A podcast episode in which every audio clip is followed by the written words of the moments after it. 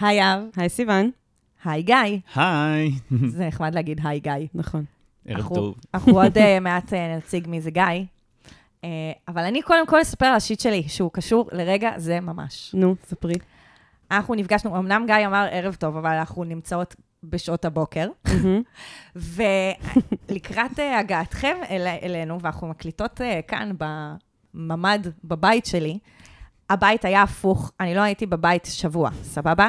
כל הבית היה מלא, מלא בשערות של צ'רץ', הכלים היו ערומים, היה כאילו... צ'רץ' זה הכלב, כן. צ'רץ' זה אה, הכלב, אוקיי. הכלים ערומים מה- מהמילה ערימה. והחדר הזה שאנחנו מקליטים בו, אז כשאנחנו לא מקליטות בו, אז אנחנו פשוט הופכים אותו למחסן ושמות בו מלא דברים. קיצר, ואני קמה, ואני קמה עם כל הלחץ, ואני אומרת, טוב, אני, אני ישר, קודם כל, הדבר הראשון, אני אסדר את החדר הזה. כי כאילו, אם תגיעו ואני לא אספיק, אז זה כבר, החדר יהיה מוכן. מהמם. ואני אני לא, אני לא, אני לא צחצחתי שיניים. אני לא, אני לא עשיתי פיפי של בוקר, כלום. פשוט יואו. התחלתי לסדר מרוב סטרס. ותוך כדי אני אומרת לעצמי, סיוון, זה בסדר שלא עשית עדיין פיפי ואת כבר מסדרת. כאילו, הנה, את, את סבבה, את מתפקדת. אוי, סיפור חיי. סבבה? ואז, ואז, יש פה, יושב במ- במחסן שלנו, שמשמש כהממ"ד כמחסן, יש פה פשוט קופסה מלאה בכאלה חרסינות קטנות שאימא של הדר הביאה לנו לא מזמן. אוקיי. הדר בן הזוג שלי. כן. ואני באה להעביר את זה ממקום אחד למקום השני, והופ, הכל נופל, והכל נשבר. אפילו אחת לא שרדה את הנפילה. מהיד שלי. אוי, לא. ואז הייתי כזה, אה, אולי כן הייתי צריכה לצחצח שיניים ולעשות פיפי לפני שהתחלתי לסדר את הבית. מעולה. אז אה, זה- אז זה המסר שלי היום. אה, תצחצחו שיניים. תעשו כאילו צחצוח שיניים תחילה, מה שנקרא. וכן, ושנייה כאילו לפתוח את ה... אפילו תשתו קפה, כאילו, מה קורה? זה לא בריא מבחינה נפשית. כן, להתחיל לתפקד לפני ש... ממש. כן. ואני כאילו מספרת לעצמי, לא, הנה, אני סבבה, אני סבבה בלסדר לפני שפתחתי את העיניים. לא. אני אני אוהבת את זה שכאילו, אמנם יש לנו פה אורח, גיא, כן. שאנחנו אה, הבאנו היום במיוחד, אנחנו עוד רגע נציג אותו, אבל, אה, ואז כאילו את בסטרס, שכאילו הבית הפוך וזה. אני חייבת להגיד אבל למאזינים שלא שלא מכירים את סיוון, שגם כשזה רק אני ואת, את גם בסטרס שהבית נכון. יהיה נקי. ואני מרגישה מזה מצד אחד מאוד מכובדת. כאילו, כאילו נורא אכפת לך שיהיה נקי, כשיהב, שבאה לכאן כבר מיליון פעם, וממש ממש לא אכפת לי כאילו איך הבית נראה, אני גם ראיתי אותך בסיטואציות, כאילו זה, אני נכון. כזה... ל- למה זה כל כך מסטריס אותה, שאני אראה את הבית הפוך? באמת, נכון. כאילו, תודה, אני צריכה לשמוע את זה. חמלה, כן? קבלה. אז כן, זה, תודה. ג- זה כאילו מצד אחד גם אה, למה זה כל כך מסטריס אותך וזה, ומצד שני, וואו, תודה שאני כל כך מכובדת בעינייך. ממש. שהבית צריך להיות נקי כשאני באה. לאט, לאט תקבלי את זה גם הכבוד. ספציפית אלייך. נכון, לאט תהיי מכובדת כאן בבית. ממש על מדהים. אף שאת בת בית. זה בא ביחד. מקסים. אז יהב, תספרי לאנשים לאן הם הגיעו, חוץ משהם הגיעו לבית שלי. שהוא, שהוא, הם לא יודעים אם הוא מבולגן או לא, כי הם לא רואים. יודעים. הם לא רואים, כי אנחנו כן. באולד פשן של הפודקאסט, ללא מצלמות. אז אנחנו כאן בשיט של אחרים, עצות לחיים עצמם, אני יהב ארז ואיתי פה סיוון לוטן, ואנחנו uh, בכל שבוע מקבלות פניות אנונימיות מכם ומכן, המאזינים והמאזינות, לגבי השיט שלכם, הדברים שקורים לכם בחיים ואתם uh, רוצים עזרה, עצה, ואז אנחנו מנסות לתת את העצות האלה כמה שאנחנו יכולות. ולפעמים אנחנו מזמינות גם אה, איזשהו מומחה, מומחית, לארח, כשיש אה, פניות מסוג מסוים, שאנחנו רוצות קצת אה, עזרה מבחוץ. נכון. אז זה מה שעשינו היום, ופה איתנו גיא. אז גיא קופיט הוא מלווה ילדים עם אתגרי למידה ואתגרים חברתיים, ואלה הפניות שגם קיבלנו היום, בעצם בנושאים של מיומנויות למידה, קשיי למידה וכולי. אז נתחיל? יאללה, נתחיל. אני ממש צריך את ה... אני ממש צריכה עצה. מה אני יכול לעשות במצב כזה?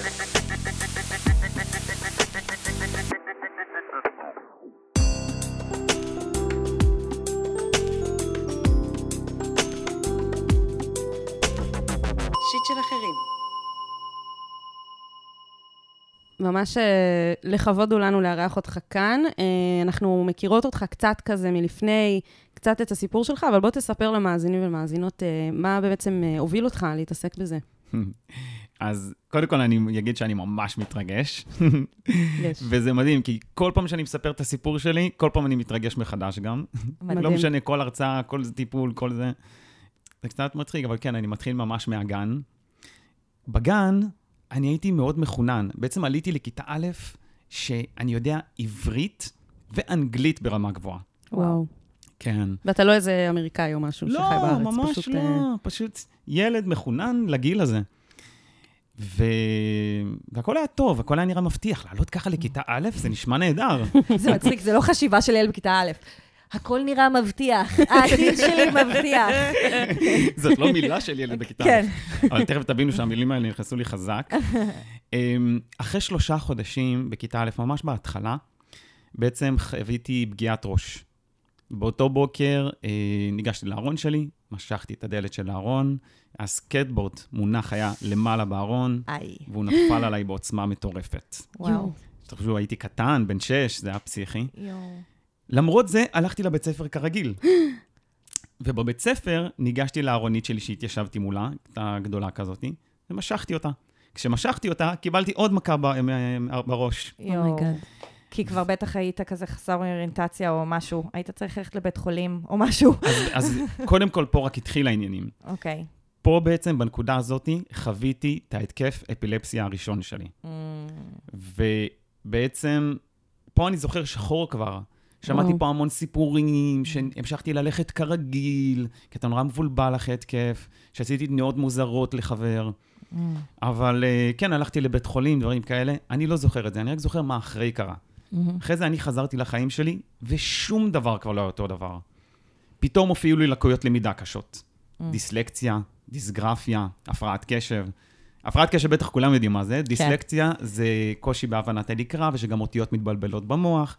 דיסגרפיה זה כתיבה שפשוט שהיא לקויה. כן, כתבתי אות אחת על איזה שלוש שורות או משהו כזה. וכל זה הופיע פתאום. עכשיו, הי- היום אני יודע להגיד שזה דיסלקציה, דיסגרפיה, הפרעת קשב, אבל בגיל הזה אף אחד לא יבחן אותי מן הסתם. גם אף אחד לא האמין בהפרעת קשב. אם זה לא מספיק, אז בנוסף לזה, איבדתי את הזיכרון. וואו. שכחתי את כל האנגלית שלמדתי בגן, וחלק. גדול בעברית הבסיסית שלי. זאת אומרת, מילים וואו. בסיסיות כמו שולחן, כיסא, עיפרון, כוס מים, פשוט נמחקו. ואני ממש אה, זוכר איך אני בא לדבר, כאילו אם קרה לכם לשנייה כזה שנעלמה מילה, כן. אז ככה, אבל מתמשך. כאילו, אני מסתכל על השולחן הזה, אני יודע שאתמול ידעתי איך אומרים את זה, וזה פשוט לא יוצא. וואו, איזה קשה. כן, ו... אה, ואם זה לא מספיק, משרד החינוך ניסה ניסוי מוזר לבית ספר שלנו. הוא לקח את א' 1, א' 2, א' 3, שבר את כל הקירות ביניהם והפך אותם לכיתה אחת גדולה. לא נכון. 90 תלמידים, שלוש מורות. מה? oh my God. כן, יש לי עדיין זיכרון שאני יושב בכיתה השלישית, ואז המורה אומרת לי, גיא, אתה לא בשיעור הנכון, אתה צריך להיות שמה, ומצביעה על האופק. וואו. וואי, איזה מוזר. צריך למצוא את הבן אדם. שחשב על הרעיון הזה. ולתלות אותו בכיכר. לגמרי, וואו, ממש. לגמרי. כפי שאתם מבינות, זה לא עושה טוב לילד עם הפרעת קשב. כן, או לכל ילד. או לכל ילד. ממש. וואו. הוא מתפספס שם בין ההמון. לגמרי. אז ממש הלכתי לאיבוד שם, אה, גם פיזית, ובעצם הכל, הכל התחיל להיות קשה. הלימודים התחילו להיות קשים, מתסכלים מאוד, אני זוכר את עצמי סתם משחק בבדידים האלה, לא יודע מה לעשות. בנוסף לזה, היו עוד קשיים, כי בגיל הזה קיבלתי אה, כדורים אה, לאפילפסיה, שגרמו לידיים שלי לראות כמו פרקינסון. יואו, אז כאילו, גם לא הצלחתי לכתוב שום דבר. אה, וואו. אחרי זה, אני קופץ שנייה קדימה לכיתה ד', התחילו כל ההכתבות, ופעם היו מכתיבים. והמורה הייתה כותבת כמויות על הלוח. ולא היה סמארטפון כמו היום לצלם ולשלוח לכולם בוואטסאפ. אז כאילו, אתה צריך לכתוב את הכל, והמורה דורשת שתכתוב את הכל. ואני זוכר שהייתי מתחנן בפניה, הייתי מנסה לכתוב ככה, מהר מהר להסתכל על הלוח, לחזור למחברת. והייתי מתחנן בבקשה, תני לי רגע, תני לי זה. והיא מתחילה למחוק ואומרת, גיא, אני מצטערת, אני לא יכולה לחכות בשבילך, אתה מעכב את כל הכיתה. וואו. ואת זה הייתה אומרת מול כל הכיתה. Mm. ובנוסף לזה, אני קופץ טיפה קדימה, כיתה ה'-ו' נהיה יותר קשה, מבחנים כבר, מתחילים המבחנים. כל המבחנים שלי, ללא יוצא מן הכלל, בכולם הייתי מקבל אפס. בכל מקצוע אפשרי. Mm. ופעם היו רושמים אפס עגול. אשכרה. כן. לא היו רושמים נכשל אה, 50, 60, אה, 60 זה דווקא טוב. לא עובר. לא עובר, שתהיה לך קצת כן. יותר תחושה. פשוט נכון. אפס. כן. אני זוכר שפעם התחננתי בפני המורה שתיתן ציון כלשהו, ונתנה לי 27, ואמרה לי, מצטערת, זה מה שיכולתי לגרד. אמ, ואני מתחיל דווקא מהמורים, כי זה מאוד משפיע, זה ממש השפיע עליי, כאילו. המורה לאנגלית, למשל, הייתה אומרת לי, גיא, קח תבזורת, לך לכיתה אחרת. למה? כי פשוט אה, אתה לא מתאים לכיתה הזאתי. ובעצם ככה המשכתי, ונכנס לי אמונות גם שאני גרוע, שאני לא מספיק טוב, שמשהו דפוק בי. כאילו, איך זה יכול להיות שהחברים שלי מצליחים, ואני יושב בבית, שובר את הראש שעות, והכול אפס. אז כנראה כן. שאני אפס. ועליתי לכיתה ז', חצי שנה הייתי בכיתה רגילה, ואז עשו לי ועדת השמה, שזה ועדה שקובעת מה הלקויות שלך, מה הקשיים שלך, ואז גילו שיש לי דיסלקציה, דיסגרפיה, הפרעת קשב, אה, כל הכיף יחד. אה, חייב לציין שזה היה הפרעת קשב, לא היפראקטיביות. ואז עברתי לכיתה קטנה, באמצע השנה הזאת, לבית ספר אחר, כיתה קטנה, כיתת חינוך מיוחד, הכיתה הטיפולית, פעם קראו לזה. ואני אמרתי לעצמי, רק אני חוזר לכיתה שלי, אני אוכיח את עצמי. ואני רציתי להוכיח את עצמי. אף אחד לא לימד אותי מיומנויות למידה. אז, אז כאילו, הכל נשאר אותו דבר. כן. אז כאילו לא נתנו לך כלים. בדיוק. ומהר מאוד, כל האלימות שהייתה כלפי ילדים אחרים גם הפכה להיות כלפיי. במשך שנה שלמה עברתי חרם. זו הייתה שנה מאוד מאוד קשה. אבל דווקא בכל התהום הזאת, בסוף אה, עברתי איזושהי סדנת העצמה בגיל 14 בערך, שבסדנה הזאת המנחה העמיד אותי מול 70 אנשים, הכריח אותי לכתוב בגדול, על לוח גדול, אני שווה. לקח לו איזה שעה לשכנע אותי. ואז כתבתי את זה לאט, ובסוף כאילו התנשפתי כאילו מה רצתי מרתון בלי להיות בכושר. וזה רגע ששינה לי את החיים, כי ברגע הזה, לרגע אחד קטן, הרגשתי שאני סוף סוף שווה משהו בזכות עצמי. זאת אומרת, עם ציונים או בלי ציונים. וזה רגע שבחרתי לקחת אחריות על החיים שלי. ואמרתי לעצמי, לא משנה מה קרה עד היום, אני אשנה את המציאות שלי.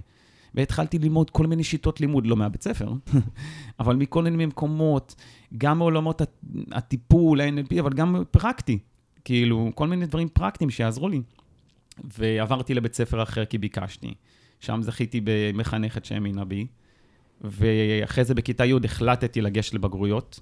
ואז בפעם הראשונה הצלחתי לעבור, ועברתי בציון 60, את בלשון, וזה נתן לי את הביטחון העצמי להגיד, רגע, אולי מוכתר לי גם חברים? כאילו, מהלימודי פתאום קפץ לי הביטחון העצמי. ואז התחלתי להשתלב בשכבה ולהשיג חברים. בעצם הכל התחיל להשתנות. לא השלמתי את כל הבגרויות בתיכון. אה, השלמתי אותם לאט-לאט אחרי הצבא, אבל זה היה שווה את זה. הבגרות בתנ"ך הייתה מטורפת, קיבלתי בה 90. יפה. ובאותו רגע הבנתי שאולי אני גם ראוי ללמוד תואר. והחלטתי ללמוד תואר בחינוך, עם התמחות בחינוך מיוחד, כי אמרתי שאני רוצה לעזור לילדים שאין להם את המענה, ילדים שהיו במצבים שלי. זהו, זאת הסיבה למה אני פה. צמיחה פוסט-טראומטית, אנחנו קוראות לזה פה. כן. כן, כי כאילו באמת מתוך השבר והכאב והקושי שאתה עברת, אתה ממש ניתבת את זה למקומות שאתה מעצים ועוזר ל...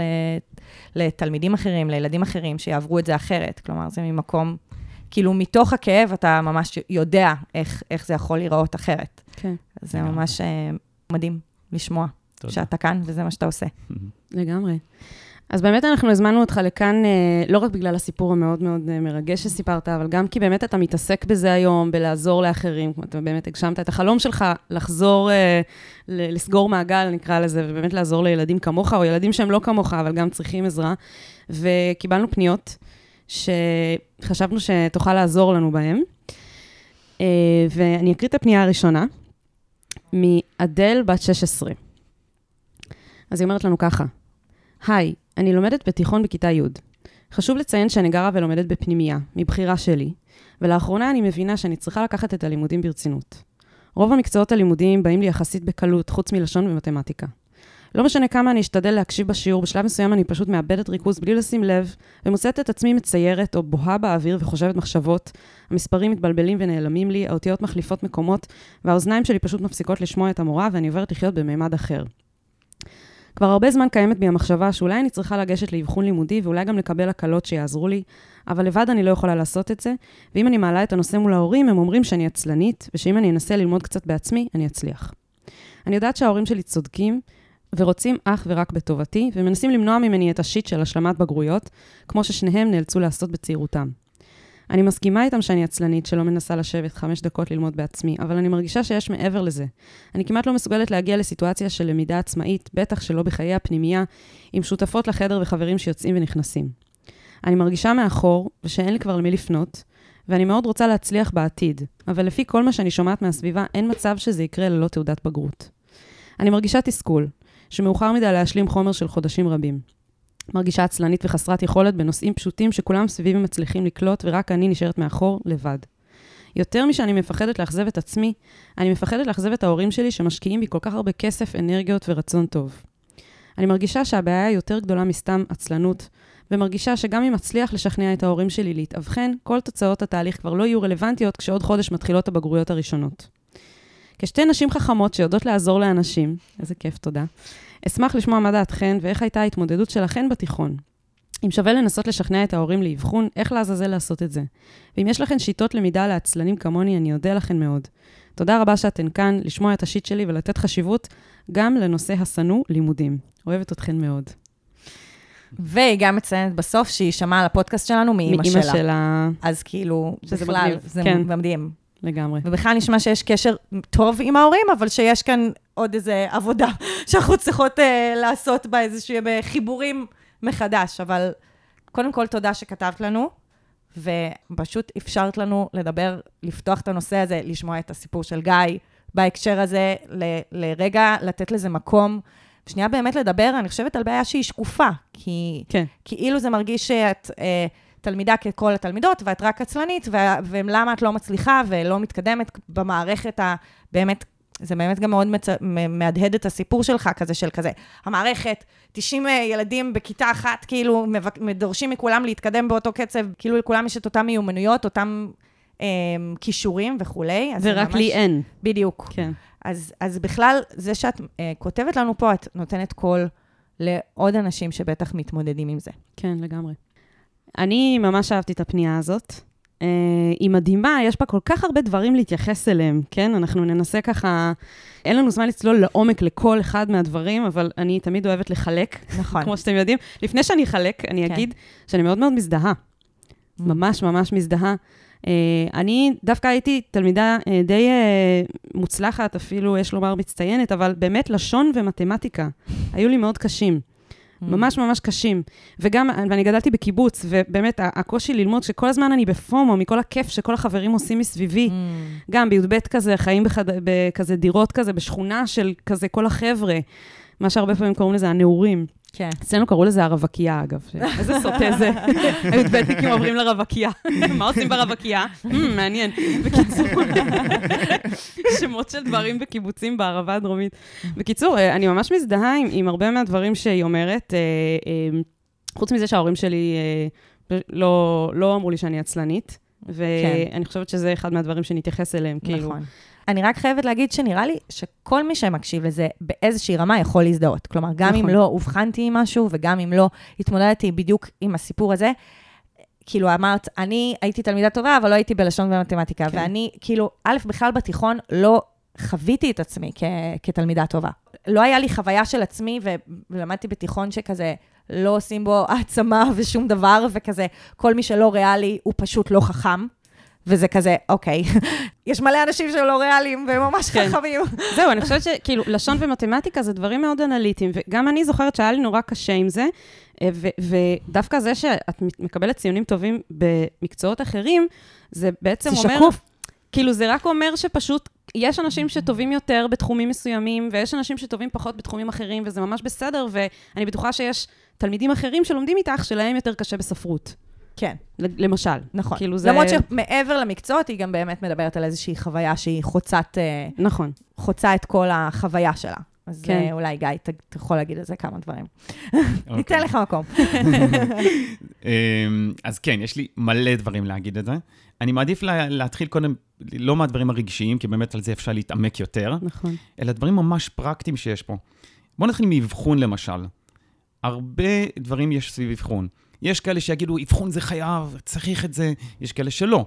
יש הורים שלא ירצו אבחון כי ישר ילחצו עליהם על כדורים. אמ, אני לא בעד ולא נגד, אני חושב שצריך לבחון את זה עד הסוף. ילדים שעושים להם אבחון ביסודי, זה רעיון טוב. למה בעצם? ב- ביסודי יש המון מעטפת לילדים, ב- לרוב, ואז אפשר לעשות עבודה גם עמוקה עם הילדים. Mm. טיפ קטן לאבחון, אבחון שעושים אותו ביסודי, לא תקף לחטיבה. נכון. אבחון שעושים אותו בחטיבה, לא תקף לתיכון. מה זה אומר? זה אומר שתצטרכו לשלם עוד פעם, לעבור את זה עוד פעם. ואם זה גרם לכם להרגיש רע, האבחון הזה, כאילו משהו לא בסדר בי, דפוק בי, אז כן, זה, זה קצת בעייתי.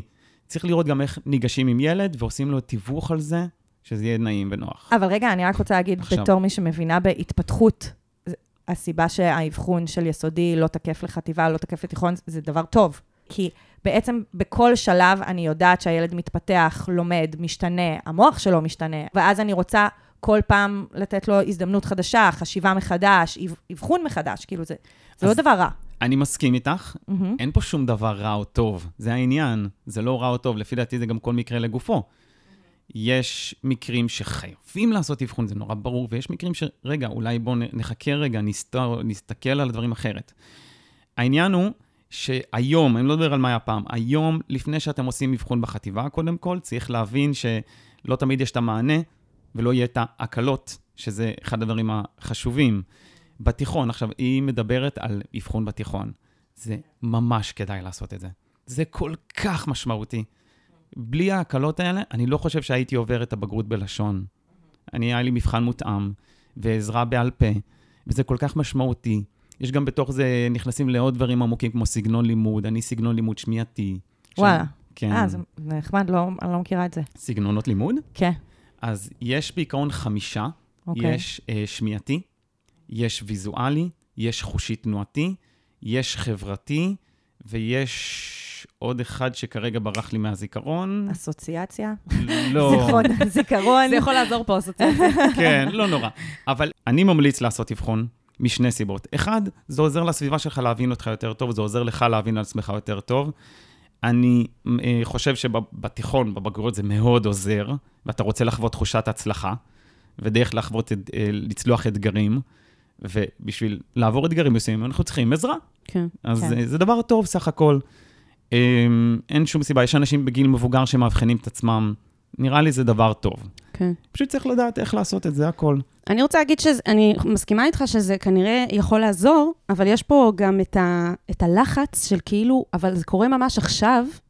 האבחון אולי ייקח כל כך הרבה זמן עד שכל הדברים האלה יקרו, ואני כבר אהיה אחרי אה, כמה בגרויות, ואז יהיה כמו כדור שלג. אני אכשל באיזה אחד או שניים, ואז זה יוריד לי את הביטחון, ואז זה מין כזה ימשיך איזו אינרציה של, של כישלונות. אני חושבת שזה מאוד יושב על הדבר הזה, של כאילו, אני מכירה איזשהו כישלון במשהו ספציפי, וזה משליך על כל התפקוד.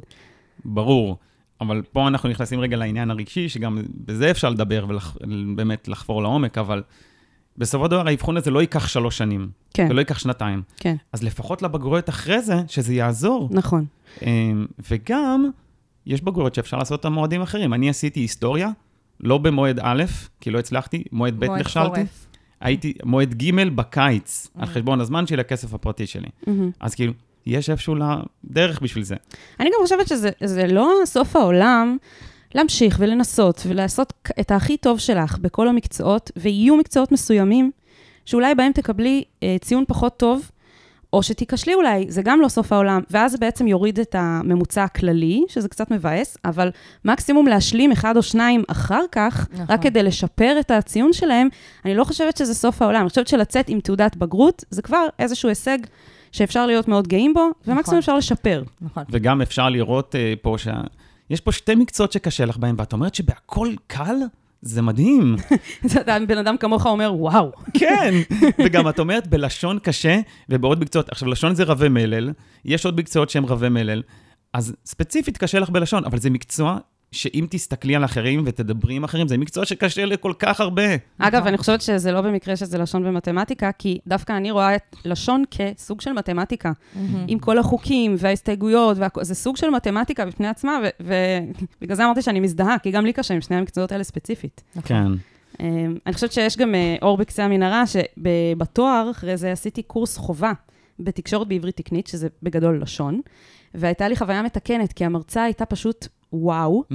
זה היה הקורס הכי כיפי שעשיתי בכל התואר. כן, זה הרבה אני פעמים... יודעת שאתם וואו. לא מאמינים, אבל זה היה לא, מדהים. אני מאוד מאמינה. באופן כללי, אני חושבת שהחוויית... חוויית הלימודים משתנה מהתיכון נכון. לא, לאוניברסיטה, כי פתאום לומדים דברים שאוהבים. נכון, ואגב, גם סטטיסטיקה עשיתי קורס ב- בתחילת התואר, וגם זה היה לי הרבה יותר מהנה מאשר בבגרות שלוש יחידות מתמטיקה. כן, וגם כמו שאת אמרת, סיוון, אתה מתפתח, אתה משתנה עם נכון. הזמן. קיצר, המסר פה זה שהתיכון הוא לא אה, ככלות הכל, וזה קצת קשה להבין את זה כשאת בתיכון.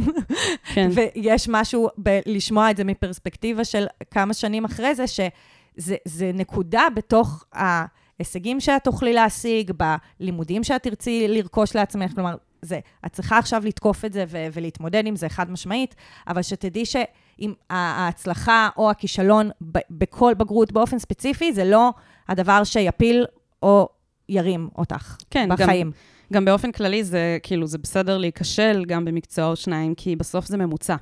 כאילו, צריך לזכור, אני, אני כאילו פה כדי לה- להוריד את סף החרדה ולהגיד, זה גם בסדר להיכשל מדי פעם, תעשי את הכי טוב שלך. זה, זה לא שאת תצאי כאילו בלי תעודת בגרות ואין לך עתיד. זה, כן. ה, זה המסר כן. שלי פה. גם בעיניי כישלון זה רק בן אדם שוויתר.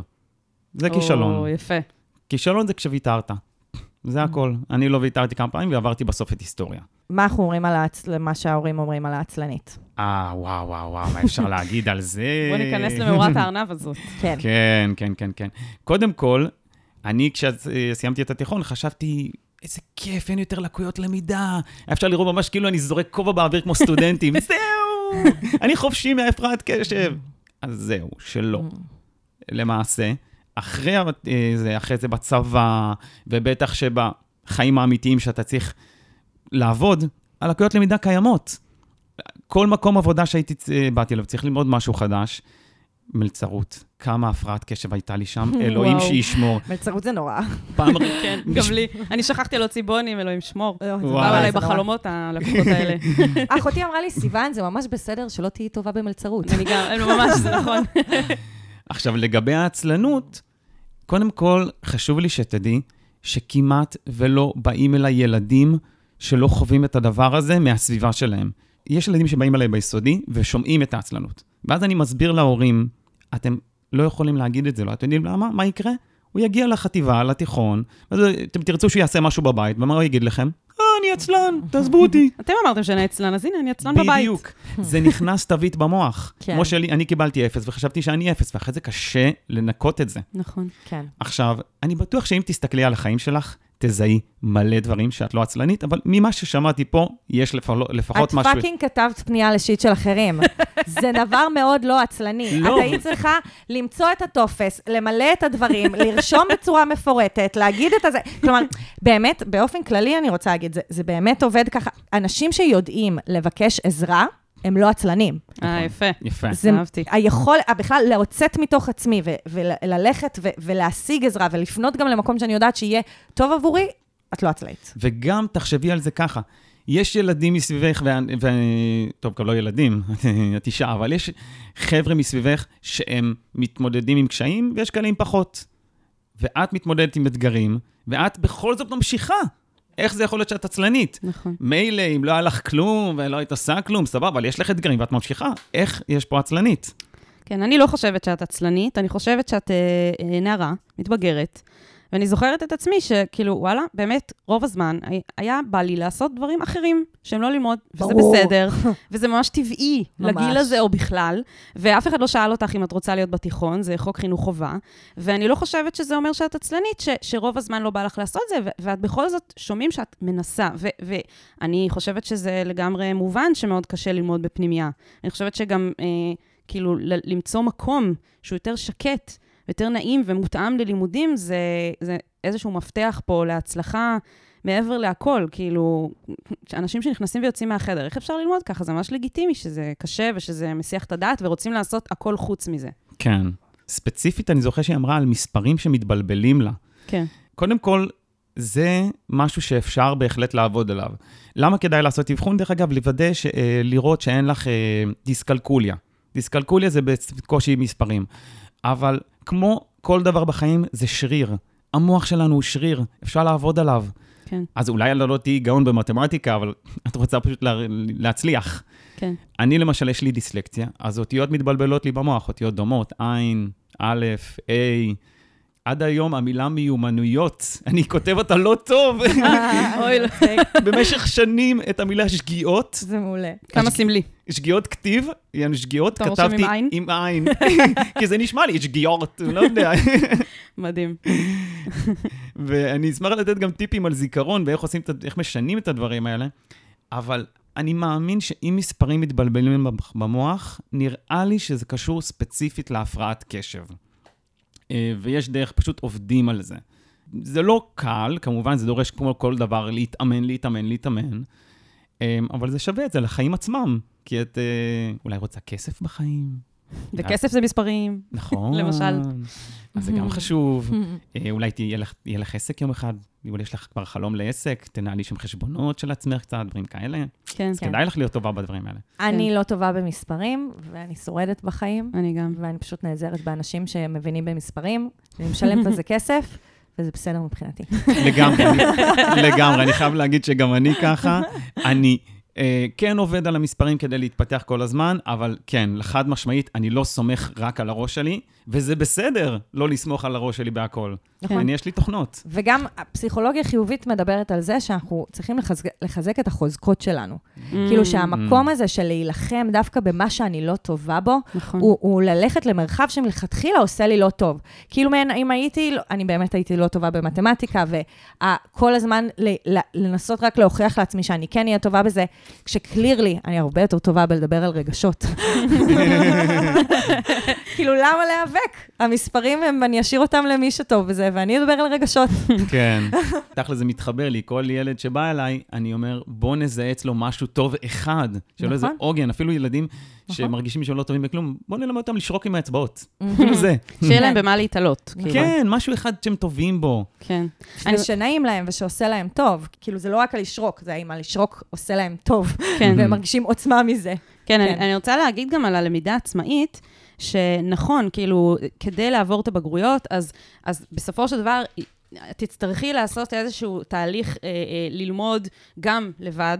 אה, בנוסף ללהיעזר באנשים אחרים, ואני חושבת שהבעיה פה היא לא בך, אלא במערכת החינוך. חד משמעית. חד שלא, משמעית. היא לא מלמדת אותנו ללמוד. לא. נכון. לב... בטח לא לבד. ואז בעצם הבעיה היא שתלמידים במדינת ישראל לא יודעים ללמוד נכון, באופן עצמאי, לשבת וללמוד, נכון. וזה לא אשמתך. נכון. זה ממש חשוב לי להגיד את זה. זה שאת לא יודעת ללמוד זה כי לא לימדו אותך איך, וכנראה שאת תצטרכי ל- ללמוד, למצוא איזושהי דרך ללמוד את המיומנויות שלא לימדו אותך, שהיו צריכים ללמד אותך כדי לעבור את הבגרויות. כן. נכון.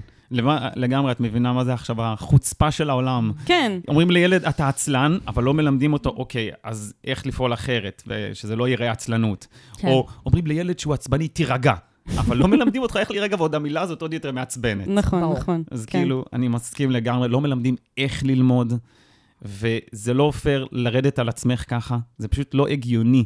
וגם, זה פשוט, בסופו של דבר, את צריכה, כמו שאמרה סיוון, לחזק את החוזקות שלך, ללכת עם החוזקות שלך. יש לך איזו שליחות בעולם הזה, ואת צריכה למצוא אותה. נכון. כן, אני רוצה להגיד גם עוד משהו על ההורים, שכמו שאמרת, ראינו שיש לכם איזשהו קשר שאימא שלך ממליצה לך על הפודקאסט הזה, זה מקסים בעיניי, ושהם מאוד, יש להם רצון טוב, הם משקיעים בך, והם כן נכון. רוצים בטובתך, וזה יפה גם שאת אומרת את זה, כי את מבינה מאיפה הם מגיעים בכל הדבר הזה. ואני לגמרי חושבת שא' שווה אה, להאזין יחד איתם לפרק הזה. וגם לא להרגיש רע ואשמה על זה שאת בעצם מבקשת מהם משהו שיעזור לך. את, את מבינה מאיפה הם מגיעים, הם רוצים שיהיה לך טוב, ואני לגמרי מאמינה שגם הם יכולים להבין אותך, מאיפה את מגיעה, שאת פשוט רוצה להצליח, ואת רוצה, את אמרת, יותר ממה שאני מפחדת לאכזב את עצמי, אני מפחדת לאכזב את ההורים שלי, ואני חושבת שרק בשבילם לשמוע את זה, יגרום להם באמת להבין מאיפה את מגיעה, ומה הכוונות שלך בלבקש את האבחון, לא משנה כמה הוא יקר, או לבקש את הליווי, לבקש, לא להיות לבד בתוך התהליך הזה שאת, שאת מאוד מתקשה בו. וגם כאילו- חשוב להגיד, ההורים, תפקידם, לדאוג לנו. נכון. ו- ו- ולא צריך להרגיש אשמה על זה. כן, זה ממש, הם הביאו אותנו לעולם. הם לקחו אחריות על עולל שהגיע לעולם, והם צריכים לדאוג לו. אה, לאורך כל החיים, זה ה... זה- וגם, זה they're doomed. וגם חשוב לזכור שההורים, כמו כולנו, הם בני אדם. הם כן. יכולים לטעות, וגם, מה זה לאכזב? אה, אני בטוח שקרה לך מלא פעמים שאכזבת את עצמך בחיים, ובסוף הצלחת. כן. זה כאילו, זה חלק מהחיים, אין מה לעשות. אנחנו... כן. אז, אז כמה שזה קשה, נראה לי שמה שיהב אמרה לך זה נהדר, או לדבר איתם על זה. הם גם בטוח. רוצים שיהיה לך טוב, הם כן. פשוט לא בטוח יודעים איך, לעס- איך לעזור לך. יכול להיות שהם, כשהם אה, אומרים לך שהם, שאת עצלנית, יש להם איזושהי מחשבה שזה ידרבן אותך שזה לעבוד. יעודד אותך, כן. ובעצם, והרבה מהעבודה שלנו כאן בשיט של אחרים, זה לעזור לתווך את עצמנו לעולם. כלומר, וכאן, בעצם מה שקורה זה שאת רוצה לגייס את ההורים שלך, יש להם את הדאגה והרצון לעזור לך, ואת צריכה פשוט לעזור להם לנווט את זה למקום כן. שבאמת יעזור ויועיל. לעזור להם, לעזור לך. בדיוק. לגמרי. כן, אני גם חושבת שהם לגמרי, אה, כמו שאמרנו, הם לגמרי רוצים את זה, וכאילו לשמוע ממך שבעצם את בסוף פשוט רוצה להצליח, זה יגרום להם לעשות מה, ש, מה שצריך בשביל זה לעזור. ירתום אותם. כן. לגמרי, וגם אם לא, אין מה לעשות, נצטרך, תצטרכי לאט-לאט להוכיח להם שהכל בסדר, ו... וזה בסדר, זה, זה חלק מהחיים. בסוף הם אוהבים אותך, אין מצב שלא. כן, אמ, שומעים את זה גם נכון. כן. בפנייה. אמ, אני חייב להתייחס פה לאיזה משהו שהיא אמרה בה- בהתחלה יחסית על חולמנות. היא נכון. אמרה שהפרעת קשב היא לא באה בכלל, בדרך כלל תמיד עם אי-פריות. היא יכולה להיות עם, מורכבת מהרבה דברים. יש ילדים שיש להם גם אי-פריות, שזה ADHD, ויש כאלה שזה ADD, שזה רק הפרעת קשב. השמות לפעמים משתנים, אז, אבל לא נתייחס לשמות. אותיות לפעמים מתפזרות באוויר, מה שנקרא. בדיוק.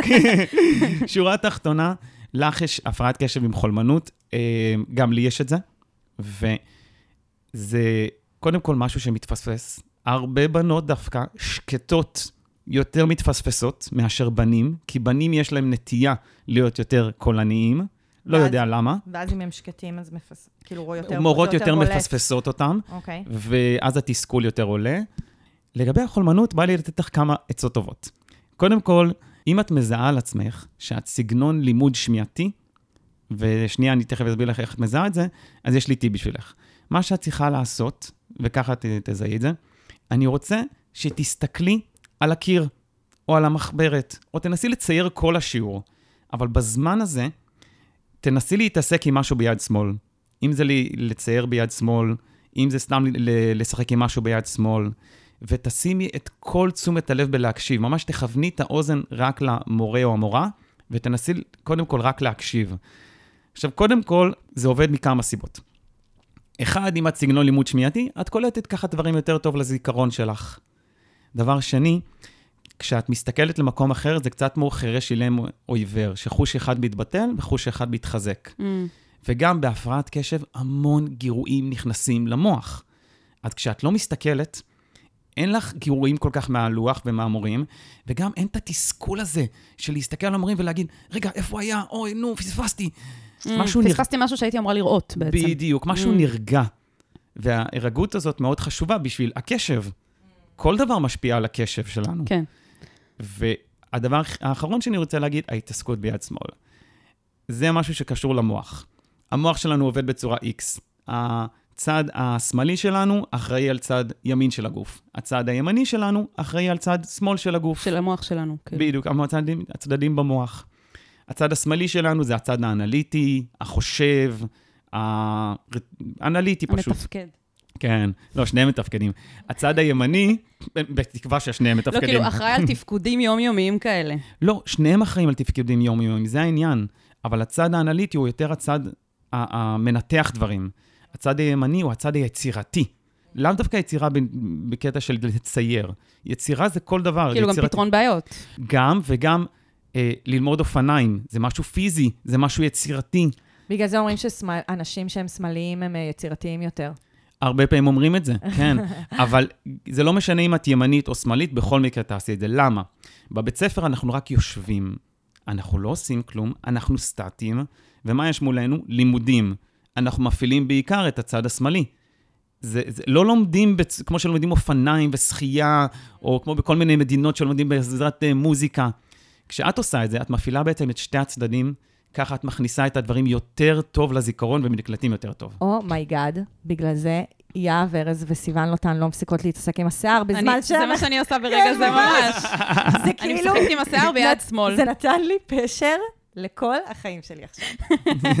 אתה יודעת מה מדהים? זה שאני באמת עושה את זה אך ורק עם יד שמאל, ורק ברגע זה ממש שמתי לב לזה. עד שלא אמרת את זה, לא שמתי לב שאני משחקת עם השיער שלי רק ביד שמאל. גם אני לא שמתי לב לזה. שאני. משחקת רק, ב- ואני גם משחקת יותר ביד שמאל. אני ב- אני. ואנחנו שתינו ימניות. לפעמים אני רותמת גם את היד השנייה, כאילו, למבצע. נכון, מדי פעם, אבל בדרך כלל, כן. כן. וואו. זה קטע, וואו. אוקיי, תן לנו עוד כאלה. אני רוצה להגיד שכל זה, זה מדהים, אבל אני חושבת שכאילו, זה מסוג הדברים שממש צריך ללכת ו- ולהתעמק בהם כן. לאורך זמן, כדי ללמוד את כל הטריקים והטיפים והמיומנויות שאנשים כמוך בעצם מציעים ללמד את העולם. וכאילו, אנחנו יכולים לשבת פה גם עד מחר ולדבר על כל הדברים האלה, אבל נתת איזה טעימה מדברים שאנחנו בכלל לא חושבים עליהם. עד כדי כך אנחנו לא חושבים עליהם, שאנחנו, גם כשאנחנו עושים אותם, אנחנו לא שמים לב שאנחנו עושים אותם, ושזה ממש. עוזר לנו להתרכז. נכון, גם יש מצב שאולי את מציירת במשך שנים בבית ספר, וכשהמורה שואלת שאלה, את מרימה את היד. למה? כי את סגנון לימוד שמיעתי. את עדיין שומעת אותה יותר טוב, קולטת יותר טוב, אני לא יודע אם את כזאת, תבדקי זה. כן. ודרך אגב, בהקשר הזה, תמיד אני אומר לאנשים שבאים אליי, וגם לך, אני מזמין אתכם ואותך לא להאמין לי לכלום. תלכו, תנסו אם זה עובד לכם. כן, תבדקו. כן. ואל תבדקי פעם אחת, כי לפעמים הפעם הראשונה לא עובדת, איזה כמה פעמים, ואז תראי אם זה עובד לך. אוקיי, אני רוצה לתת עוד טיפ, כי זה ממש נוגע לכולם. אוקיי. לכולנו כבני אדם, וזה לא קשור לאתגרי למידה. אמ, בעצם, זה ללמוד איך לפרק את הדברים שלנו לחתיכות הרבה יותר קטנות. Mm, אי אפשר לעשות הכל בבת אחת, זה לא סביר, זה לא הגיוני. אי אפשר להצליח בהכל גם. כן, אבל גם אם אני לוקח אפילו משהו ספציפי, ממש ממש ספציפי, כמו למידה למבחן, יש אנשים מאוד מסוימים שללמוד יום לפני זה עובד להם, סבבה, אני מקבל את זה. אבל לרוב האנשים זה פחות עובד, וזה לא קשור אם יש לך אתגרי למידה או אין לך. כי זה פשוט יכול להיות מתסכל ללמוד. כן. אז אתה מפרק את זה לחתיכות הרבה יותר קטנות, זה הרבה יותר הגיוני. וכשיש לך חיים עמוסים בהרבה דברים, בהרבה דברים אחרים, צריך לדעת איך לפרק את הדברים לחתיכות הרבה קטנות, וזה מיומנות שצריך לעבוד עליה. לא סתם זה נקרא מיומנויות למידה. כי זה כמו כל דבר אחר, זה מיומנות שצריך לעבוד עליה. זה שרירים אותה. שונים שצריך אה, לעבוד עליהם. לגמרי. מהמם. אני רוצה אה, לסכם רגע ולהגיד שבעצם אני מרגישה שאדל, את פנית אלינו לגבי המון דברים, שבאמת נגענו בהרבה מהדברים. אה, ספציפית לגבי האבחון, אני רוצה להגיד שאבחון זה, כמו שאמרת בהתחלה, זה, מש, זה איזשהו כלי שיכול לתת לנו אה, עזרה, שיכול לעזור לנו. אם מקבלים כל מיני הקלות, אז זה עוד דבר שיכול לעזור לנו, בנוסף לסל שלם של כלים שיכולים לעזור לנו, ולכן אני רק רוצה להגיד, לא הייתי תולה את כל תקוותי, לא הייתי, מה שנקרא, משליכה את יהבי, זה המשמעות של השם שלי, לא הייתי אה, עושה. את זה, כן.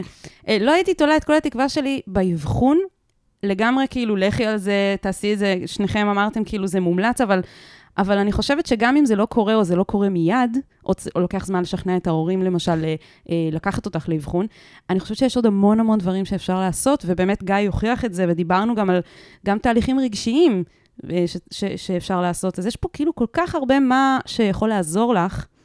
ואנחנו אולי גם נשים עוד לינקים בתיאור של הפרק, ש, שגיא יכול להמליץ לנו על דברים ש, שיעזרו לך כאילו לחקור את הנושא הזה עוד, איזה עוד כלים את יכולה uh, לקבל בתהליך הזה. Uh, זהו, פשוט רציתי להגיד, זה חשוב לא, לא לשים את הכל רק על האבחון הזה. נכון. לגמרי. נכון. לגמרי. ודש לאימא. תודה שלאימא שמאזינה לנו, איזה כיף שהיא המליצה לבת שלה. ממש. כן, תראי, זה כבר אומר שאימא שלך פתוחה. זה נכון. מדהים. חד משמעית. אם היא. מקשיבה לנו, אפשר לחתום על זה. נכון, כן. טוב, אז זה- אה, נמשיך לפנייה הבאה. נמשיך.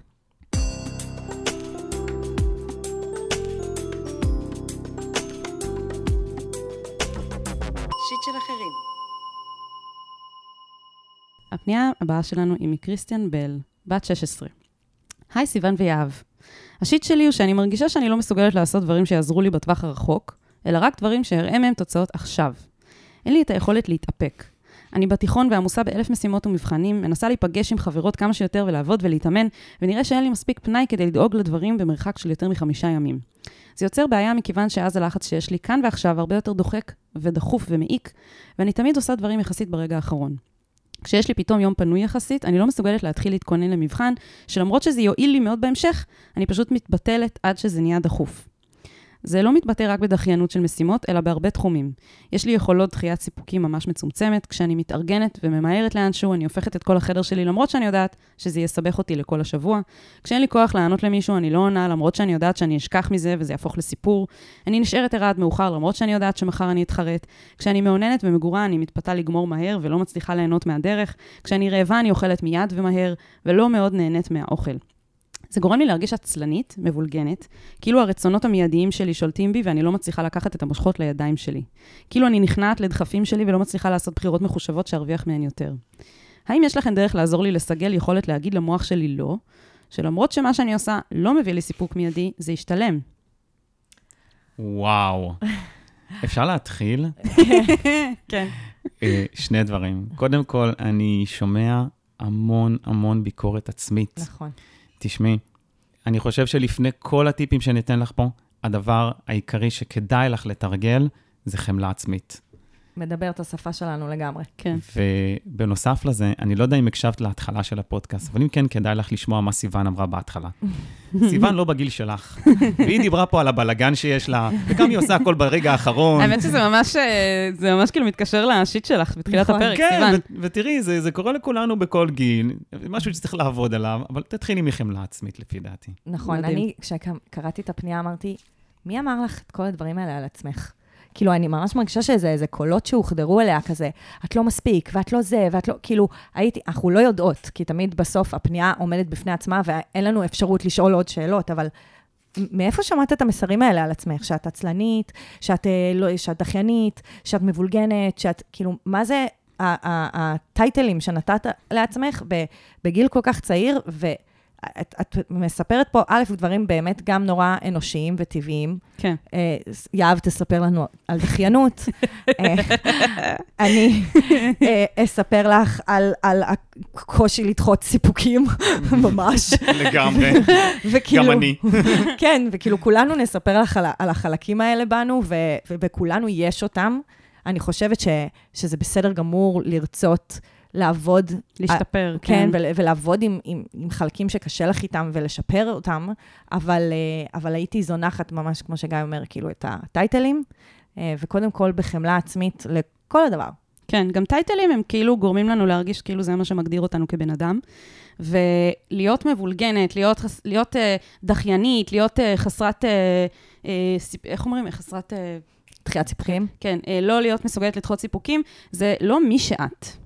נכון. זה פשוט מיומנויות שצריך לעבוד עליהן. וממש ממש חשוב לי שהנקודה הזאת תועבר, כי בעיניי, כאילו, גם החמלה העצמית זה מאוד חשוב, אבל החמלה העצמית זה על כל מה שאני קוראת לעצמי, אני ככה, אני ככה, אני ככה, אה, ו- ולא, וזה שאני ככה, זה לא אומר שאני לא מספיק טובה, אבל מעבר לזה, זה שאני ככה, זה לא אומר שזה מי שאני. זה רק אומר שזה וואו. דברים שנשאר לי עוד עבודה כדי להשתפר בהם, ובסוגריים, לא בדיוק סוגריים, אני אגיד לכולנו, באמת, אני לא חושבת שיש בן אדם בעולם שלא מתמודד גם עם קצת, עם כל הדברים שתיארת כאן. אגב, אני ממש אהבתי את הפנייה הזאת, כי היא כאילו כללה בתוכה את כל מה ששיט של אחרים, נכון?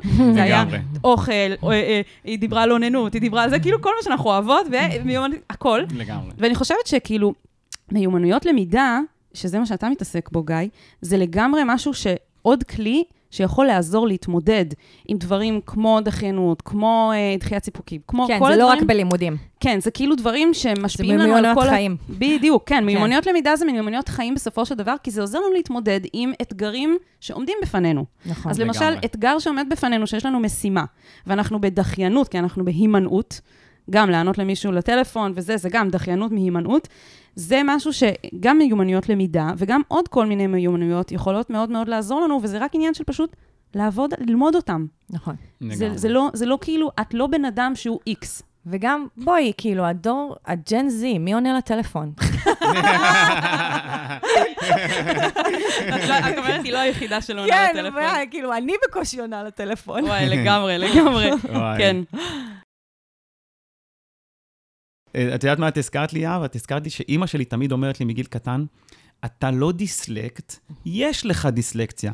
נכון. זה כל כך שונה, הגישה הזאת. ויש עוד מורים שמדברים ככה, ואני נורא אוהב את זה. אני לא דיסלקט, זה לא שכל ההוויה שלי זה דיסלקט. נכון, יש בי צדדים מסוימים, יש לי דיסלקציה. כן. כן. נכון. ודרך אגב, כאילו, כל הדברים האלה שאת מתארת, אני אשכרה עד היום עובד על זה. נכון. זה לא נגמר. אני מאוד אוהבת לי- שאתה אומר את זה, בגלל שבאמת כל, הנ... כל העולם של אה, אה, לקויות למידה ו... ואבחונים, אז בעצם אה, באיזשהו מקום, לפעמים זה נותן לאנשים להגיד, טוב, אני אובחנתי כ-X, אז זהו, עכשיו יש לי את הבעיה הזאת ויש לזה שם, ועכשיו כאילו אני, יש לי את ההקלה הזאת, ו... ושם זה נגמר. יש לי כאילו את, ה... את ה-remedy, את התרופה לדבר, שזה ההקלה. ודווקא להיות ממקום של, אוקיי, אובחנתי עם, למשל, דיסלקציה, או הפרעת קשב, בסדר. א', זה לא מגדיר אותי, כמו שאמרנו, וב', זה לא אומר שאין לי אה, יכולת לעבוד על זה ולשפר את זה. כלומר, יכול להיות שתמיד תהיה לי דיסלקציה, אבל אני אשתפר קצת אם אני ארצה לעבוד על זה, זה גם בסדר, כאילו. נכון, כן. ואני גם חייבת להגיד שהפרעות קשב, יש להם כל מיני יתרונות. נגיד, אני עובדת עכשיו עם כתבים, שהם עובדים כאילו ב- עם שדרנים, והיכולת שלהם גם לדבר מול מסך ול- ו- ולתקשר, כאילו, עם המצלמה, תוך כדי שאנחנו אומרים להם באולפן דברים להגיד, וואו. זה מטורף. אני, כאילו, שאין לי הפרעות קשב, אני עומדת מול המצלמה, וזה הדבר היחיד שאני עושה. כן. אנשים ניסו לדבר איתי ולמסור לי מסרים בזמן הזה, ופשוט הם היו כזה, את לא הקשבת לנו, נכון. את לא הסתכלת על הדפים, את לא כלום. וכאילו, זה מיומנות שבעצם עוזרת להם להיות הכתב מהשטח, שכזה נכון. משדר, וקולט מלא דברים, ו... כן, איפה החסרונות והיתרונות, ולחזק, כמו שאמרנו בפנייה הקודמת, לחזק את היתרונות של זה, כן. ואולי לעבוד לשפר את מה שהוא כאילו חיסרון, אבל, אבל כאילו, אני אומרת, גם לא להאשים את עצמנו שקשה לנו עם משהו בגלל החיסרון של ההפרעת כן. קשב, וגם אפשר לעבוד על זה כל הזמן. כאילו, זה, זה משהו שהוא, כל החיים אפשר כאילו לנסות להשתפר. כן, ודרך אגב, אה, טיפ קטן שאולי יעזור לך גם לפתח חמלה, וגם אה, אולי לעזור לך בכל מיני דברים. אם במקרה את אוהבת אה, להתעסק עם בני אדם ולעזור לבני אדם, אני מזמין אותך אה, להתנדב עם ילד או ילדה שיש להם הפרעת קשב. נתת לה עוד משהו לעשות בתוך הלו"ז הצפוף שלה? מה נראה לך? מה זה הדבר הזה? איזה חוצפן אני! אני כזה, לא, לא, לא, לא, לא. למה? אבל הוא צודק, כי ברגע שאת מרגישה משמעותית, אז גם זה נותן לך הרבה יותר ערך עצמי, וגם החמלה העצמית משתפרת שם, כן. וכאילו... ודרך אגב, בהקשר הזה, אולי תשאלי את עצמך, האם כשרוצים ממך דברים, שאת צריכה לעשות דברים למען מישהו, האם שם את גם דחיינית? Mm. וואי, אני ממש, אני רוצה להגיד, אני לקח לי המון זמן לזהות בתוך עצמי, שיש לי איזה מנגנון כזה שאני שמה אחרים לפני, לפניי, ואז כשיש לי רשימת משימות, אני קודם כל עושה את המשימה שתרצה את האחרים, Mm. שכאילו תסגור את הפינה לבן אדם האחר שצריך ממני משהו, לפני שאני עושה משהו בשביל עצמי. למשל, דוגמה מעולה, סיוון מסדרת את הבית, כי יהב המכובדת באה אה, להקליט, והיא עושה את זה לפני שהיא אפילו משתינה ומצחצחת שיניים בבוקר, שזה מאוד מזכיר לי את המנגנון הזה שאומר, רגע, רגע, רגע, קודם כל צריך שיהיה פה נקי, כי אנשים באים, ואז אני אדאג לצרכים הכי הכי בסיסיים שלי, כמו להשתין על הבוקר. אני מכירה את זה מאוד מקרוב. אני רוצה להגיד שלא רק שאני מכירה את זה מקרוב, אני בת 33, ורק בשנים האחרונות אני מתחילה בכלל לזהות אצלי את העניין הזה, שקשור גם לתחיית סיפוקים, וקשור גם לכל הדברים שאת תיארת פה, אני, אני, אני מאוד מאוד מזדהה עם כל מה שהיא אמרה, ולזהות את זה בגיל יותר מבוגר, ולהתחיל לעבוד על זה בגיל מבוגר, זה משהו שאני ממש ממש מעריכה אותך על זה שאת בכלל מודעת לזה זהו. שזה קיים בגיל כזה. וגם זה שהצלחת לדייק ספציפית על האוכל, שאת חווה אותו הדבר, ואת יכולה לראות שזה קורה בכל מיני מקומות בו זמנית, זה נכון. דיוק מדהים. זהו, כן. אז אני רוצה להגיד על זה משהו. מצד אחד, זה באמת מטורף, החיבורים שעשית, כאילו, וכזה הצלחת להצליב לנו בין מלא תחומים בחיים שלך, אבל אני גם רוצה להגיד שזה גם קצת כלי לביקורת עצמית. והייתי רוצה לעשות הפרדות. כאילו, מצד אחד יש כאן כזה המון מודעות עצמית, והיכולת לספר על עצמך, והיכולת להיות נכון. מודעת למה שקורה לך, ומצד שני, כן אני רוצה לעשות הפרדות, כי אני כמובן כמטפלת מינית חייבת שנייה להתייחס לזה, שהיא אומרת, אני מעוניינת ואני מגורה ואני מתפתה לגמור מהר. אוקיי, א', אני לא שומעת שום דבר לא בסדר. כזה, את יכולה לגמור מתי שבא לך, אין, אין זמן נכון לגמור. הדרך הטובה לאונן בה היא לא ארוכה בהכרח, ובכלל, זה שאת מגיעה לאורגזמה זה טוב. את אומרת, כבר זה משהו מע- מעבר לשאר בדיוק, האנשים. בדיוק, כאילו מעין, אני, מה שאני שמעתי בתוך זה, זה שהחוט השני בין כל הדברים שאת אומרת, זה שיש ביקורת עצמית בכל פרקטיקה שאת עושה בחיים שלך.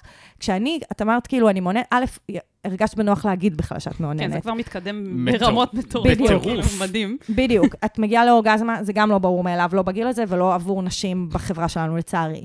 אז את בקשר עם הגוף שלך, את מרגישה בנוח עם זה, כי עובדה שאת כזה כותבת על זה באגביות ולא מתנצלת מיליון פעמים. אז כאילו בא לי שנייה להגיד שחוט השני בעיניי הוא לא שאת את, אה, עצלנית מבולגנת ודחיינית, אלא שאת ביקורת, את מבקרת את עצמך בכל נדבך בחיים שלך. ומאוד מודעת גם. נכון, אבל, אבל המודעות הולכת למקום, למקום ביקורתי. של ביקורת, כן. אני גם רוצה לשים עוד חוט שני שמקשר בין כל אלה, זה קשור למה שאמרנו על הג'ן זי, של לענות לטלפון, זה שאני אני מרגישה, יכול להיות שאני טועה, אבל אני מרגישה שאולי לקשר בין כל הדברים האלה ולהגיד, אני עצלנית, דחיינית וזה, זה קשור לזה שיש לנו המון מסרים היום שאנחנו קולטים, הרבה מהסושיאל מדיה, של כל מיני כאלה אה, קואוצ'רים וזה שאומרים, או, או בכלל כל מיני מנהיגים רוחניים שאומרים כאילו, אה, the slow אה, movement, מכירים את זה? של כאילו, תאכלו לאט, תהנו מהאוכל, טנטרה, תאוננו לאט, לא צריך לגמור, לא כן, צריך למהר לשום. מקום. כשאתם מצחצחים. שיניים,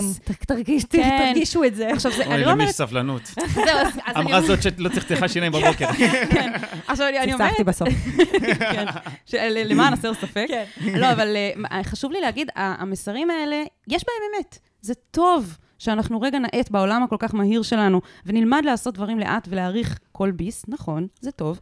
אבל רגע שנייה נשים את זה לקחת את בצד. המסר הזה ולהפוך אותו לביקורת, זהו, ואני, ואני חוש, חוששת שאולי את שומעת את המסרים האלה, ואז את כאילו הופכת את זה, אבל למה אני לא מצליחה להיות ככה כמו שהם אומרים? אז משהו ששמעתי בפודקאסט, האמת, לא מזמן, זה שהרבה פעמים שאנחנו שומעים כל מיני מסרים מכל מיני אה, כאלה מובילי דעה בתחומים מסוימים, ספציפית גם בתחומים האלה של כאילו תשומת לב לפרטים, ואיך להתנהל ביום-יום מול הדברים הכי בסיסיים כמו אוכל, מיניות, התנהלות של משימות שאני צריכה לעשות. אז בעצם, הם לא, מישהו אמר, הם לא מעוררי השראה, הם מעוררי השוואה. אה, וואו, יפה. זה משפט מדהים, אני אשים לינק לפרק בזה. למה זה משפט שאני כל כך אהבתי? כי כשאנשים אומרים, צריך א', ב', ג', או אני משתדל לעשות א', ב', ג' בחיי, זה מעולה. אז אפשר לקחת מזה השראה ולא השוואה. אנחנו לא צריכים להשוות את עצמנו לאנשים שמאוננים שעה ולא גומרים, או אנשים שאוכלים וכל ביס הם מברכים, ולוקח להם... זה בסדר שבדברים מסוימים את עושה אותם יותר מהר. זה, כמו שסיוון אמרה, זה לא, זה לא צריך ללכת למקום של ביקורת עצמית, ופשוט אני, אני אומרת את זה כי, כי אנחנו מוקפים במסרים האלה כל הזמן, ואז לפעמים זה מחלחל לנו באופן שהוא לא בריא לעצמנו. כן. שהוא דווקא לוקח אותנו למקום שהוא, שהוא מסתכל באשמה למה אני לא ככה. ובהקשר הזה יש לי משהו מאוד uh, חשוב לתת לך ולתת לאחרים. גם הביקורת העצמית, מה שאמרנו עכשיו, את לא צריכה להיות ככה. את לא צריכה להיות ככה. זה ברור שיגידו לילד, אתה תפסיק, תפסיק עכשיו uh, להיות ככה, תפסיק להיות ככה. אוקיי, סבבה, אבל איך? אז אני לא רוצה שתיכנסי לתסכול. יכול להיות שאת תנסי לעבוד על זה, ותנסי עוד יום אחד, אבל זה קשה. זה קשה להוריד את הדברים האלה. אז יש משהו שאני קצת מבקש ממך. אל תנסי להתמודד לבד. לכי לאיזשהו בן אדם, אם זה חבר קרוב, חברה קרובה, אבל עדיף מטפל או מטפלת, מישהו מנוסה. זה, זה משהו שצריך להתאמן עליו, אבל כאילו, לבד זה לא תמיד אפשרי, זה קשה. נכון. אז גם... בכלל אנחנו לא יכולים לעשות שום דבר לבד, בואו. אנחנו כן. כולנו ברור. רקמה אנושית אחת חיה. אנחנו מאוד אוהבות את המסר בפודקאסט באופן כללי, גם לא להישאר עם זה לבד, וגם ללכת לטיפול. הרבה פעמים אנחנו אומרות, זה לא הדבר היחיד, זה לא, זה לא אה, אה, כאילו, את צריכה טיפול, לא, זה ממש ממש מומלץ שיהיה מישהו או מישהי שעובדים ביחד איתך על הדברים שאת רוצה להשתפר בהם. לא להשתנות בהם, להשתפר בהם, כמו שאמרתי אבל, בהתחלה. אבל אני חייבת להגיד, גם לא רק בהקשר של טיפול, כאילו, אני כאן חשבתי על זה שאנחנו לא באמת יכולים לעשות דברים לבד. כאילו, בסוף, לא יודעת, אתמול דיברתי בכנס, הייתי צריכה להתאמן, אז ישבתי מול הדר הבן זוג שלי והקראתי לו את זה, ואנחנו לא יכולים לעשות דברים לבד. כאילו, לא הייתי, אני חושבת שהיה לי הרבה יותר קשה לה, לה, להרים את עצמי ולהקריא לעצמי את הטקסט, אם אין לי מישהו שיושב מולי ועכשיו מדרבן אותי לשבת על זה ולהקריא את זה. אז המסר גם הוא ש... כל ההתמודדויות היומיומיות שלך, את יכולה להיעזר, את יכולה לבקש, את יכולה לבקש טיפים, את יכולה כאילו לראות איך אנשים אחרים עושים את זה ולראות אם זה מתאים גם לך. לפתוח את העיניים ולהיעזר באנשים שסובבים אותך, החברים, המשפחה, האחים, כל הדבר הזה. כן, זה מדהים, כי זה מתחיל בלבקש עזרה ברמה הזאת של כאילו לכתוב לנו. זה ממשיך בלבקש עזרה מהאנשים הסובבים אותנו, ממשפחה, חברים, אנשי טיפול, קואוצ'רים, דברים כאלה. וזה בעצם מדהים, כי זה תמיד התהליך שאנחנו מדברות עליו בכל פנייה, כאילו בכל סוגיה. לא להישאר עם זה לבד, וללמוד לבקש עזרה. נכון. שזה כלים מאוד מאוד חשובים בשביל כל הדברים. אה, מסי, אני מאוד אוהב את המסר שלו, הוא אומר, אני לא יכול להצליח לבד, אני צריך את הקבוצה. וזה הכדורגלן הכי מצליח בעולם כרגע. בדיוק, בדיוק. דרך אגב, היה לו שנה או שנתיים שהיה בקבוצה לא משהו, ואז הוא לא הצליח. אשכרה. כן. מדהים. ידע חשוב. ידע מעולמות שאנחנו לא בקיאות בהם. כן, ממש. אז uh, תמיד אפשר לפנות אליך, נכון? אתה, אפשר למצוא אותך, אנחנו נשים לינקים לאיך אפשר לפנות אליך, וכמובן, באמת, כל מי שיש לו... ותעקבו אחרי גיא. בטיקטוק. כן. בטיקטוק וגם באינסטגרם. תקשיבו, באינסטגרם יותר קל לי לענות לכם. בטיקטוק... אה, נכון, אי אפשר לפנות בפרטים, אתה לא... בטיקטוק כן, אתה נותן את הטיפים, כאילו, יש לך את הסרטונים. בטיקטוק יש לי המון סרטונים, אתם מוזמנים לעקוב אחריי, זה מגיע רחוק שם, אבל באינסטגרם יש לי מקום לתת מענה. אבל חוץ מלפנות אליי, תחפשו. תחפשו, כי גם אני למדתי מאחרים. אין כזה דבר היום להמציא את הגלגל. יש ליצור את הגלגל שלכם. אני הרכבתי דברים ובניתי את הפאזל שלי. אתה בעצם מצאת את מה שעובד לך, והבנת שאם אתה יכול לעשות את זה, אז גם אחרים יכולים לעשות את זה. לגמרי. עכשיו, אה, משהו חשוב, אם שמעת את, ה, את החלק הקודם על הבחורה הקודמת שדיברנו עליה, דיברתי על אה, סגנונות למידה. ממה שהיה נשמע לי, נשמע שהיא שמיעתית. עכשיו, אני לא מכיר אותך, אני לא יודע הרבה עלייך. קודם כל, בוא נפסול משהו אחד. אה, תשאלי את עצמך את השאלות הבאות. האם כשאת שומעת משהו נכנס לך יותר טוב לזיכרון מאשר שאת רואה אותו? אם כן, יכול להיות שאת אה, קצת שמיעתית. אבל זה לא אומר שזה הסגנון העיקרי, כי בכולנו יש הכל מהכל. נכון. אם את ויזואלית, איך תזהי את זה? קורה לך למשל שאת עונה על מבחן וזוכרת אשכרה איפה זה היה כתוב, באיזה ספר, מחברת, בזה, אז סביר להניח שאת ויזואלית. אני חושב, מהשמיעה שלי, שאת חושית תנועתית. חושית תנועתי זה אומר בן אדם שהוא יותר בתנועה, צריך לזוז כל הזמן. אה, קשה לו לשבת, אבל זה לא בהכרח היפריות. פשוט הוא לומד תוך כדי תנועה. אני למשל, כשאני קורא, הרבה פעמים אני הולך בב- בבית. כשלמדתי היסטוריה, הייתי אשכרה הולך בבית, זז. קשה לי אה, סתם כאילו לא לזוז, ואני ממש לא היפר. את צריכה לשלב את התנועה שלך יחד עם הלמידה. זה מאוד חשוב. זה לא מתאים לכולם, זה מתאים לאנשים ספציפיים, תבדקי אם זה עובד לך. מעניין. כמו, ש... כמו שאמרתי בהתחלה, אל תאמיני לי. אוקיי. וכל העניין של זיכרון, זה גם נכנס הרבה יותר ככה טוב לזיכרון. תחשבו על זה, זיכרון, מה אנחנו זוכרים בעיקר? או אירועים מאוד מאוד קשים, או אירועים מאוד מרגשים. את מה אנחנו לא נזכור? את כל הבאמצע. כל הדברים המשעממים, נכון. לא מעניינים. כל המורות או המורים שמדברים ככה, אז היום אנחנו נלמד על... זה, למה ילדים אומרים שהם משעמם להם? כי באמת משעמם להם שם, ואז הם לא זוכרים את זה. אז בשביל לזכור דברים, חשוב לשלב רגש. רגש וזיכרון יוצרים זיכרון לטווח רחוק. Mm, אם אתם לא זוכרים שמות, זה לא רק כי לא התמקדתם באותו רגע בשם ובשיחה של הבן אדם. יכול להיות שמשעמם לכם גם באותו רגע. יכול להיות שמשהו לא ריגש אתכם באותו רגע. אה, מה שנקרא, אם אני פוגשת מישהו שאני נדלקת עליו, ברור שאני אזכור את השם שלו. יכול להיות, כאילו, זה הרגש הזה. ש- יכול להיות ויכול להיות שלא, כי אז אולי תתרכזי יותר מדי בשיחה ולהתרגש ממנו. Mm. אז יש גם שיטה שאני יכול לתת על זה. אמ, אני למשל רציתי לזכור שם של מלצר מסוים. זה היה פה בתל אביב, והוא אה, מאוד כזה התלבש יפה כזה עם פפיון, כולם שם היו כזה במל... כאלה. ואז בשביל לזכור אותו עשיתי איזה שטות בראש שלי. הסתכלתי עליו ואמרתי, ודמיינתי אותו עושה לנו כזה מין פוזה כזאת, אבל אמא לא הכירה את יונתן שפירא. וזהו, אני זוכר אותו. ומה שאמרת מקודם, סיוון, על ההיקשרות במקומות מסוימים, זה נורא משנה גם בלמידה. בלמידה חשוב שתלמדו במקומות אחרים. הזיכרון שלנו נקשר לחפצים. אני בטוח שקרה לכם פעם שחזרתם לאזור של הילדות, פתאום חזרו זיכרונות. כן. אה, הרחתם ריח של, של משהו, פתאום, וואי, ריח של ילדות. גם ריח הוא משהו מאוד חזק לזיכרון. נכון. עכשיו, בגלל שהזיכרון שלנו נקשר לחפצים, אז אם נגיד אני לומד בחדר, זה קשור, ל... נקשר לכל הדברים מסביבי, עדיף ללמוד בכמה חללים, אולי אפילו בחוץ, כי אז כשאתם מגיעים למבחן, אפילו אם אתם לא לחוצים, קשה לשלוף את זה מהזיכרון. ודרך אגב, בהפרעת קשב, מי שחושב חושב שיש לו זיכרון חרא, זה ממש לא נכון. הקושי הוא בשליפה מהזיכרון, ולא Mm. בזיכרון עצמו. אז זה פשוט ללמוד מיומנויות זיכרון. זה איך לעבוד עם הזיכרון אחרת. אין זיכרון חרא, יש זיכרון שהוא לא מיומן מספיק. אה, יפה.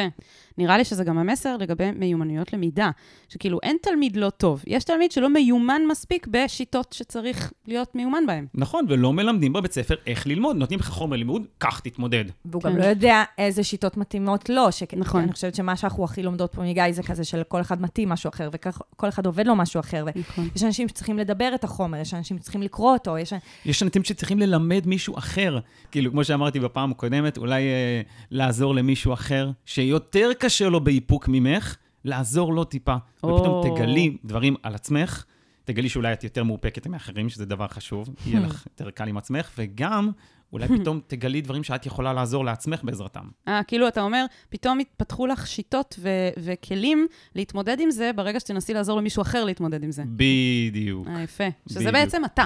זה בעצם ההגדרה של אתה ומה שאתה עושה. נכון, אני אגיד לכם את האמת, כל הסרטונים שאני מעלה ל- לטיקטוק ולכל המקומות האלה, הם קודם כל נו- נועדו לשם לעזור לי, להזכיר לי איך אני עושה. נכון. ואת יכולה לעשות את זה, להתחיל במחברת, נכון. לכתוב את כל הדברים, או כל פעם שעולה משהו, לכתוב אותו. אני מגיעה למשרד ואני בחרדה עד הרגע שאני יושבת ומורידה את כל המשימות, ל... כאילו, ממש לכתוב אותם, וזה פשוט מרגיע רק עצם הכתיבה שלהם. וה- ואנשים אומרים לי, מה, למה את לא עושה את זה בפלאפון? ואני כזה, לא, לא. החוויה של למחוק את זה מהמחברת, היא. כמו אורגזמה קטנה. לגמרי. מבח- מבחינת מחקרים, קופץ לנו דופמין באותו רגע. אשכרה. ודופמין זה הורמון שנועד להרגיש טוב. נכון. וזה כאילו, זה משהו טוב לעשות את הסימון V הזה. כן, האמת שזה טיפ שנתתי בפרק אה, אה, בעבר, ואני רוצה לתת אותו שוב, של, אה, יש את הטבלה הזאת של החשוב, דח, חשוב, דחוף, לא חשוב, כן דחוף, זה, כל זה, אנחנו נשים לינק, אבל אז בעצם יש אה, איזשהו תהליך שקורה, שבגלל שברגע שאנחנו מצליחים אה, אה, לסגור פינה של משימה שהיא אה, כאילו קטנה יחסית, אבל היא לא בהכרח הכי חשובה או לא בהכרח הכי דחופה, אז בעצם אנחנו מרגישים נורא טוב. ואז מה שקורה זה שאנחנו ישר ניגשים קודם כל למשימות שנורא קל לסגור אותן מהר. ואז אנחנו לא אה, הולכים לפי סדר העדיפויות הנכון. אנחנו רק, כאילו תמיד, אני, אני, אני ממש אה, מכירה את זה מעצמי, שאני נתלת, שאני נתלית במשימות שנורא קל לסגור אותן. כי אני אוהבת את הסיפוק הזה, את האורגזמה הקטנה הזאת של כאילו למחוק את זה, אצלי זה בקיפ ולא, ב, ולא בכתב יד, אבל אותו, זה על אותו עיקרון, כאילו, אני כן. נורא, זה עושה לי טוב, יופי, סגרתי את הפינה הזאת, אבל יכול להיות שהדבר הזה שהיה נורא קל לעשות אותו מהר, ולקבל סיפוק מהר, אגב, דחיית סיפוקים, זה לא בהכרח הדבר הכי חשוב ודחוף. אז מה שאני הצעתי אז בעבר, זה לעשות את הרשימה, וממש לסמן בצד את ה, מה שהכי דחוף והכי חשוב, ולשים לב שאת לא ישר ניגשת לדברים שהכי קל לסגור אותם. נכון, ואני מסכים איתך לגמרי, ואני חייב לחזק שלפעמים כן צריך קצת בשביל להרים את האנרגיה נכון, שלנו. נכון. אז איזה שניים, שלושה כאלה שאת יכולה לעשות מיד, סבבה. אבל כל היתר לא. אה, באמת, גם במבחנים, יש כאלה שיתחילו מהקשה, יש כאלה מהקל. לפעמים אני מתחיל מהקל, כי זה גורם שנייה תחושה טובה יותר. נכון, נכון. אבל בהחלט, מה שאת אמרת זה ממש חשוב. אה, זה גם כלי לחיים עצמם. שוב פעם, אני מזכיר את זה. את רוצה כסף, את רוצה זוגיות, בתקשורת גם תצטרכי לעבוד על הדברים האלה. את רוצה, כל דבר בחיים, זה, זה קשור למיומנויות האלה. נכון. ניהול זמן, זה, כל הניהול אה, דברים האלה, זה ניהול אנרגיה. כולנו מתקשים בזה. נכון. כאילו, כן, יש לנו פרק ספציפית על ניהול זמן, אז נשים אותו גם בלינק של הפרק. כן. נכון. מה, ודרך אגב, אה, עוד משהו שכדאי לך להסתכל אולי, מי הסביבה שלך?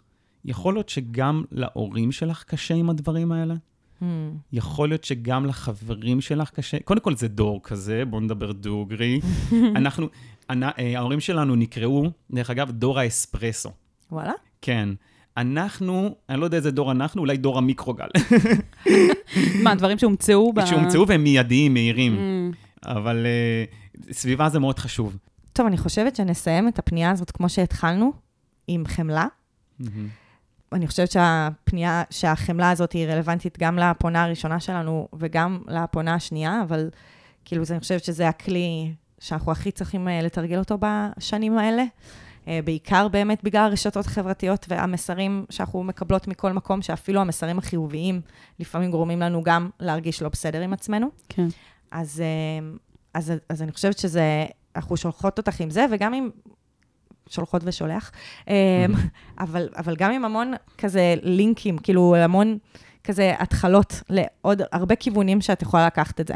כן, אני חושבת שהסיבה שחמלה זה כל כך חשוב, זה כי בעצם פנו אלינו, ספציפית הפניות האלה, מתעסקות באיזשהו משהו, כמו שאמרתי, שאני רוצה לשפר בעצמי, וכשאנחנו נמצאות באיזשהו תהליך שאני רוצה לעבוד על משהו, אז נראה לי שהדבר הכי חשוב זה להיות בחמלה, כשזה לא בהכרח תמיד עובד. נכון. לפעמים אני אפול ואני אוכל יותר מהר, ולפעמים אני אצליח רגע להת... לעשות את זה ב- בסבלנות. וזה חשוב כל הזמן לזכור, כמו שאמרת, כאילו שהחמלה כל הזמן תהיה כאילו in the back of my mind. נכון. שזה בסדר לא להצליח בכל דבר כל הזמן, זה גם בסדר לא להצליח בכל המקצועות, בכל הבגרויות, כל הזמן. נכון. ברור. שזה גם משהו שאמרתי בהתחלה. גם זה, תחשבו כמה סבלנות צריך בשביל ילד, ובכולנו יש ילד קטן. נכון. כל אחת סוחבת איתה ילד קטן, ילד קטן.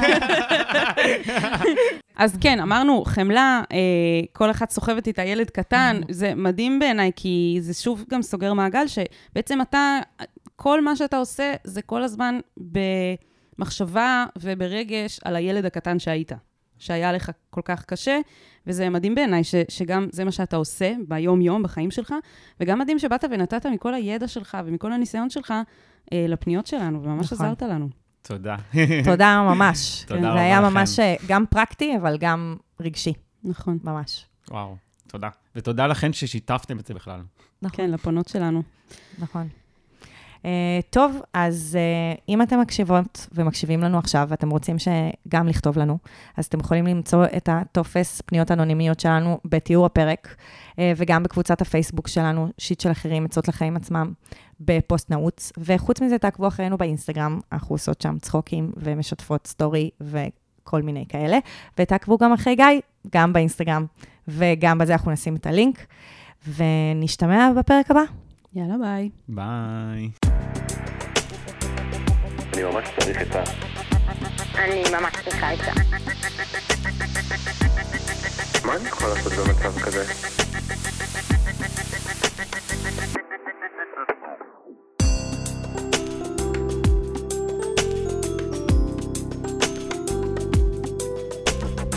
שיט של אחרים.